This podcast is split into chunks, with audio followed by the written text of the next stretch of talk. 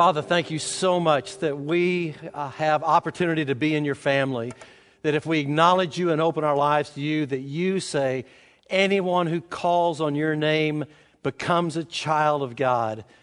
I pray that for everyone who has, um, has checked in this morning, God, may the time we, we leave this, this, this time of worship, may every person online say, Jesus, I want you to be my Savior. I want you to be my leader. I want you to be my hope.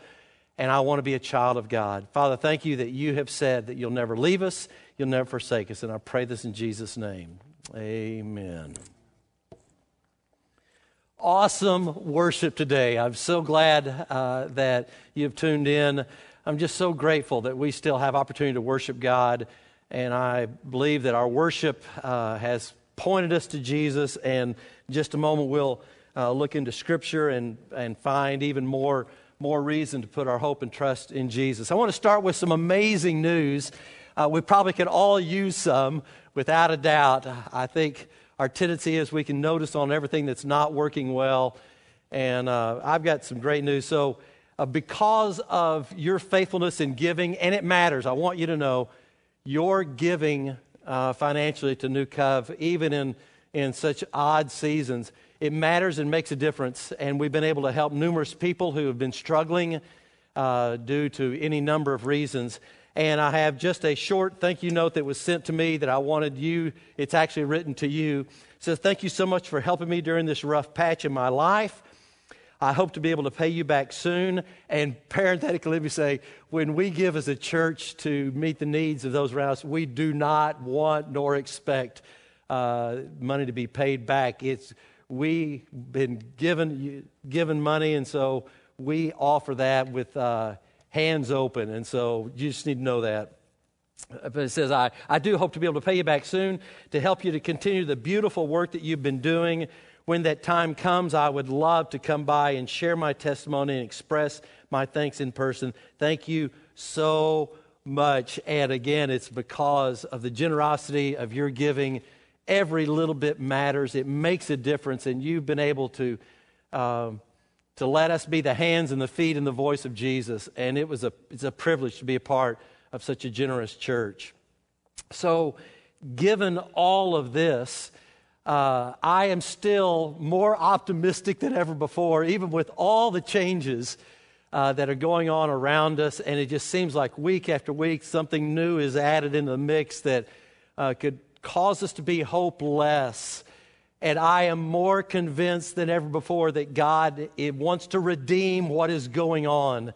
And so it enthuses me to be able to share this as we've talked about the four great awakenings.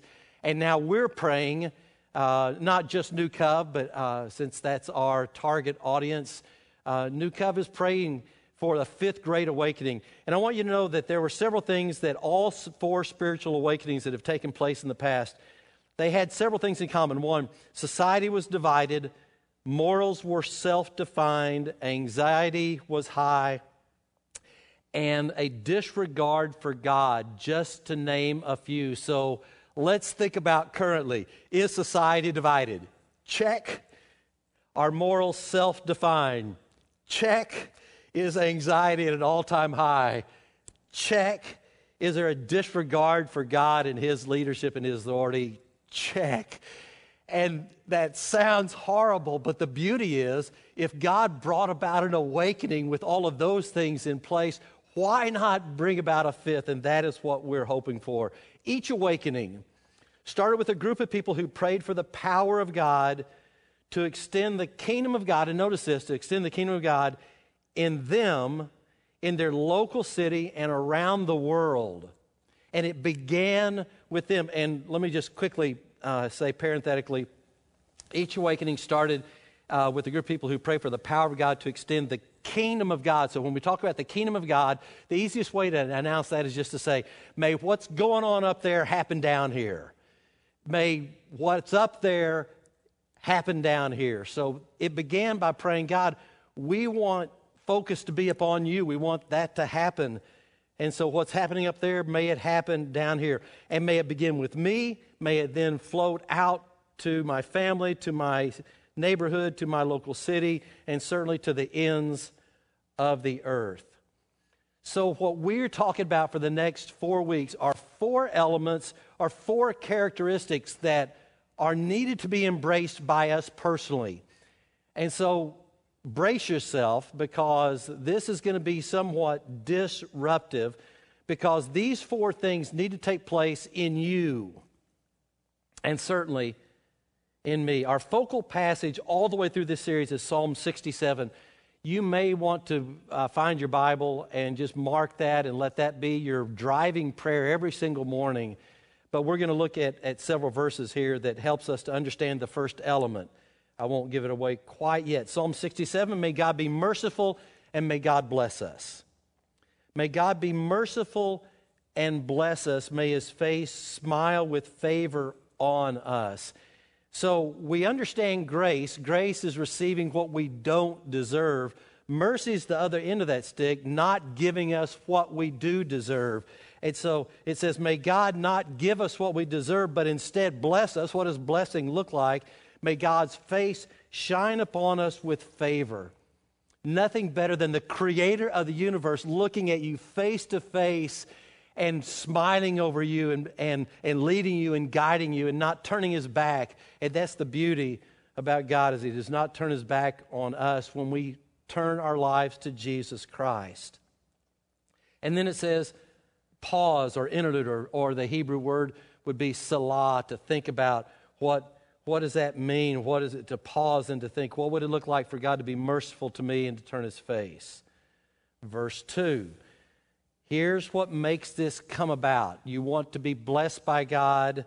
Here's what happens. May your ways be known throughout the earth.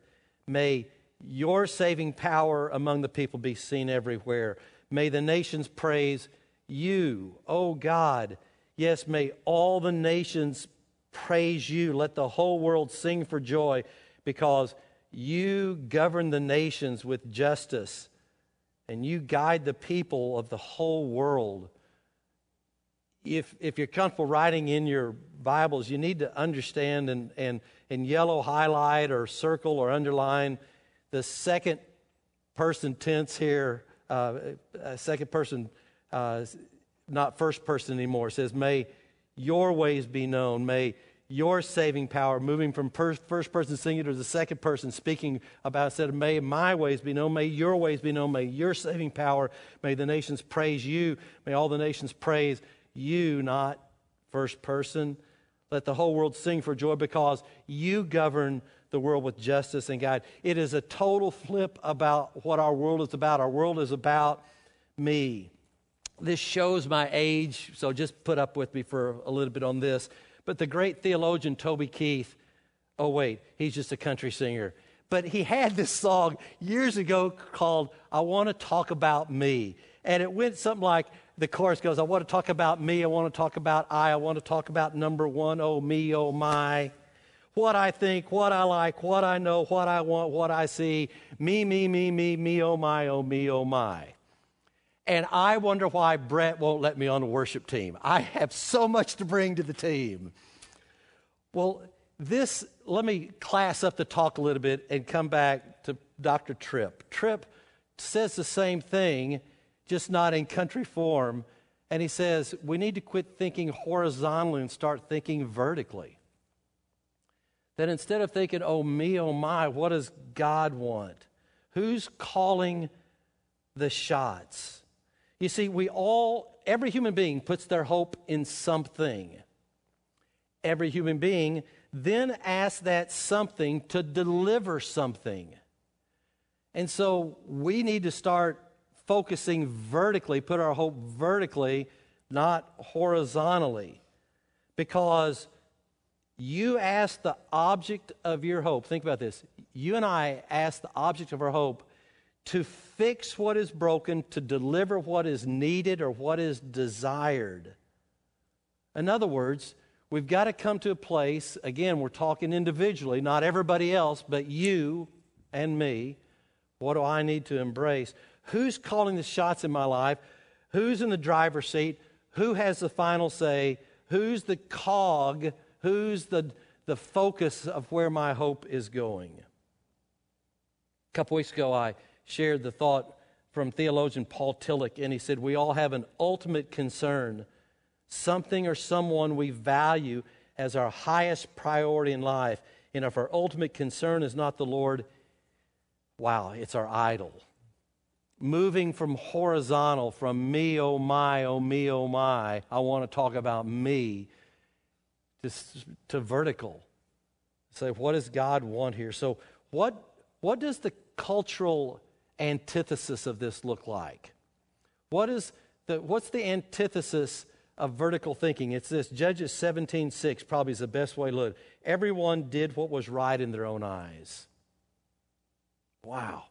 Everyone begins to do what is right in their own eyes because it's all about me. It's all about I. It's all about number one, oh me, oh my.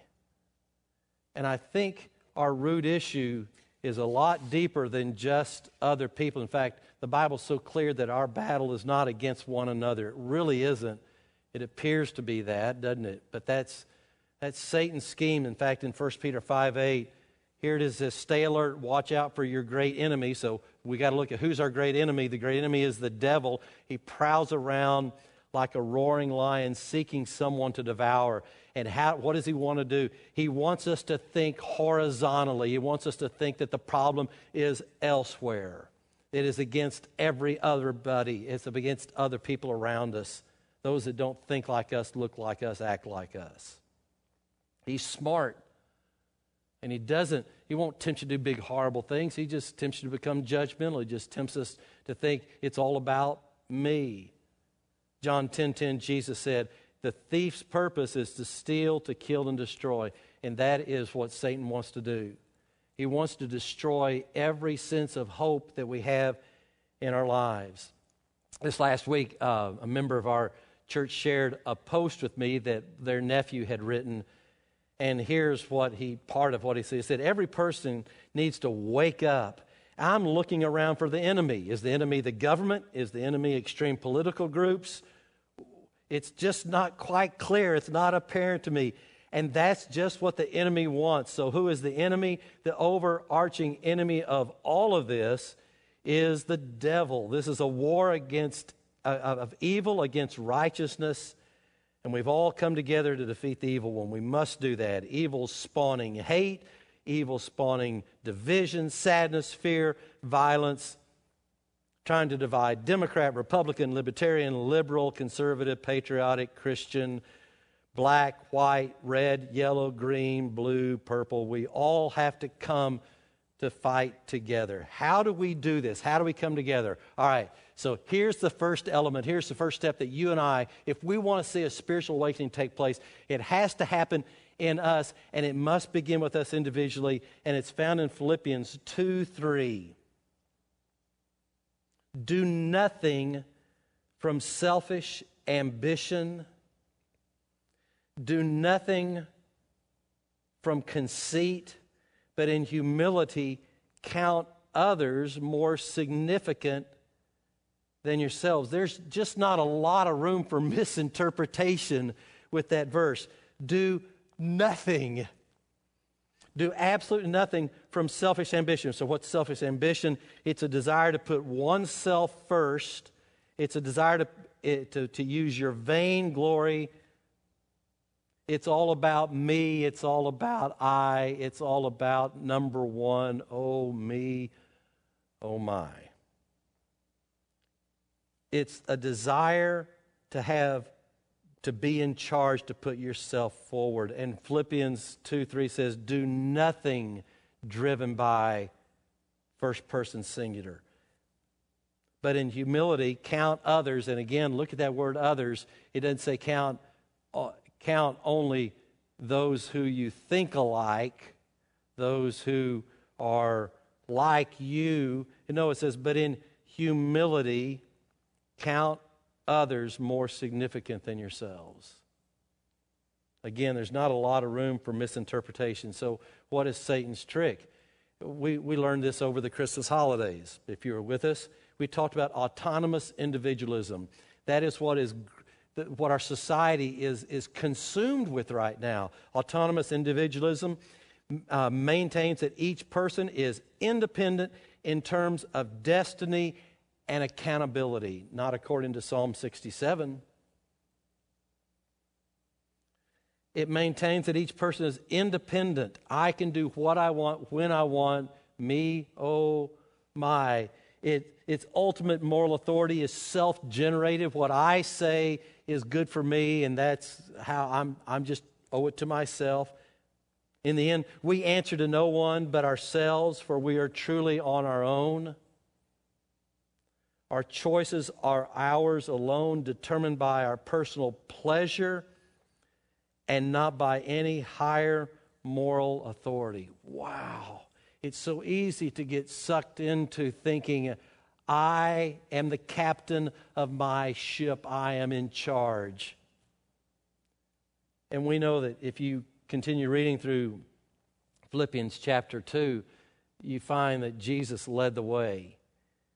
And he put our needs above Uh, us. And at that time, it says, even when we were in the midst of sinning against him, antithetical to the way he wanted us to live, he gave his life for us. He laid down his life for us in hopes that we would live for something larger than just self consumption. Humility is the foundational step to spiritual awakening we need so urgently today. What does the word humble mean? It means to bow the knee, to submit with humility, to bow the knee, to recognize that you and I are the created, we are not the creator. So, what brings about an awakening? Well, it's humility. It's one of the first steps is that we recognize we need God. Why do I say this? Because I frustrated you last week with this statement. God cannot give what we will not admit we need to receive. Wrestle with that. Some of you contacted me. Thank you. From now on, just contact Brett at newcovechurch.org. Think through this. God cannot give what we will not admit we need to receive. Or another way to put it, God will not lead us if we will not admit we need His leadership. Humility says, I don't need anyone to lead but me. It's all about me. How about this statement? God cannot lead us if we're not following. Humility is about putting others before us and recognizing that there's something bigger than my agenda going on. So the question you want to ask, well, am I am I a humble person? That probably would be the question you want to ask right now. If that's the first amazing step that we all need to embrace is humility.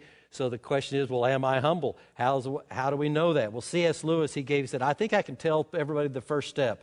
The first step is to realize that our tendency is to be proud. And then he goes on to say, if you think you're not conceited, it means you're very conceited indeed. It's a, it's a desire to say, God, I want to look vertically to you and not horizontally. I don't want to put my trust and, and put my hope in something and then ask that something to deliver for me and to fix something. I want to put my hope and trust in you. Galatians 5:13, you've been called to live in freedom, okay, my brothers and sisters, but don't use your freedom to satisfy your sinful nature. Instead, here it is, use your freedom to serve one another. Okay, Ephesians 4 2. Be completely humble. It, it, doesn't say just do it halfway. Be completely humble. Bow the knee. Submit with humility. Be gentle. Be patient. Bearing with one another in love.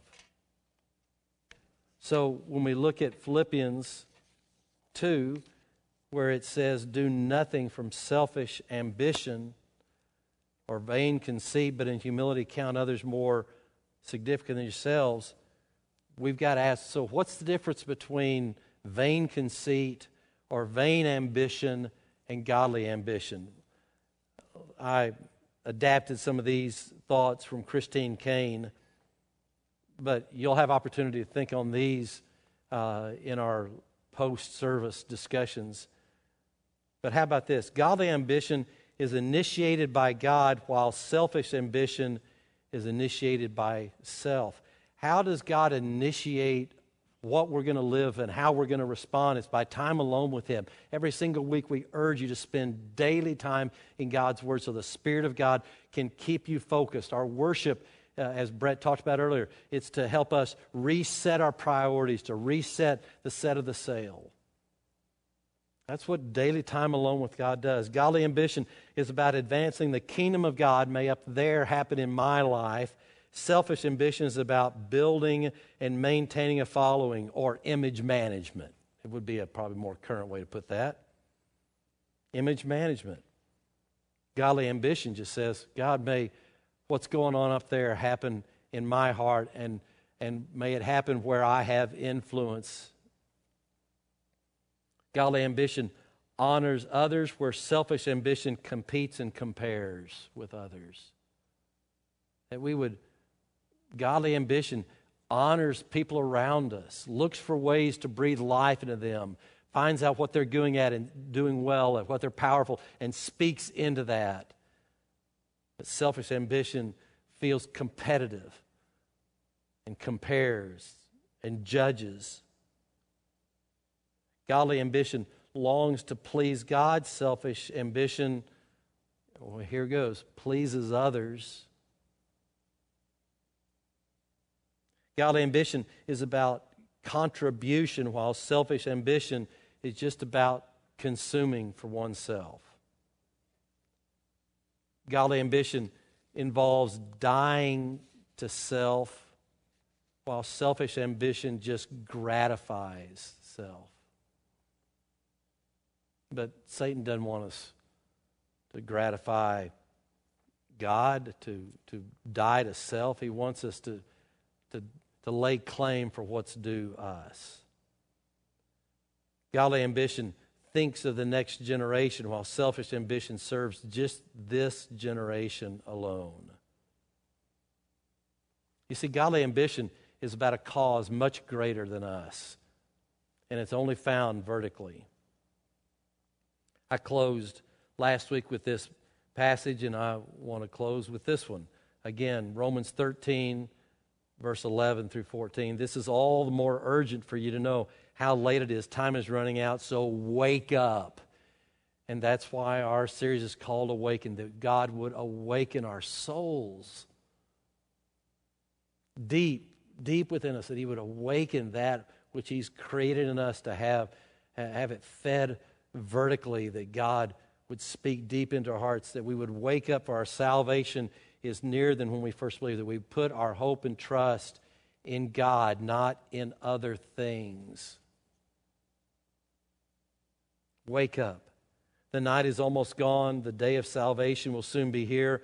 So remove your dark deeds like dirty clothes. Put on the shining armor of right living because we belong to the day we must live decent lives for all to see. Or, in other words, as I would put it for myself, we're to wake up and then dress up. We're to be clothed in Christ likeness. That's what we're called to do. Let me close with the definition of humility, and this is where our prayer time will go this week. The definition of humility is this God begins where we end. That is the prayer of being humble. That is the prayer of humility that we would come to the end of ourselves and say, I'm tired of living for myself. I'm tired of living for me. Oh my, me, me, me. I want to live for something large. I want to live for you. That we would understand that God begins where we end and say, God, may it be about you. So here's what I would like for you to do. I want you to take your phones and uh, text, please. Uh, take your phone and go to 402 260 2400 and text the word respond. Give you a moment to do that, and I want to uh, drive you to uh, a few places, and then I want us to close with a prayer time uh, all together.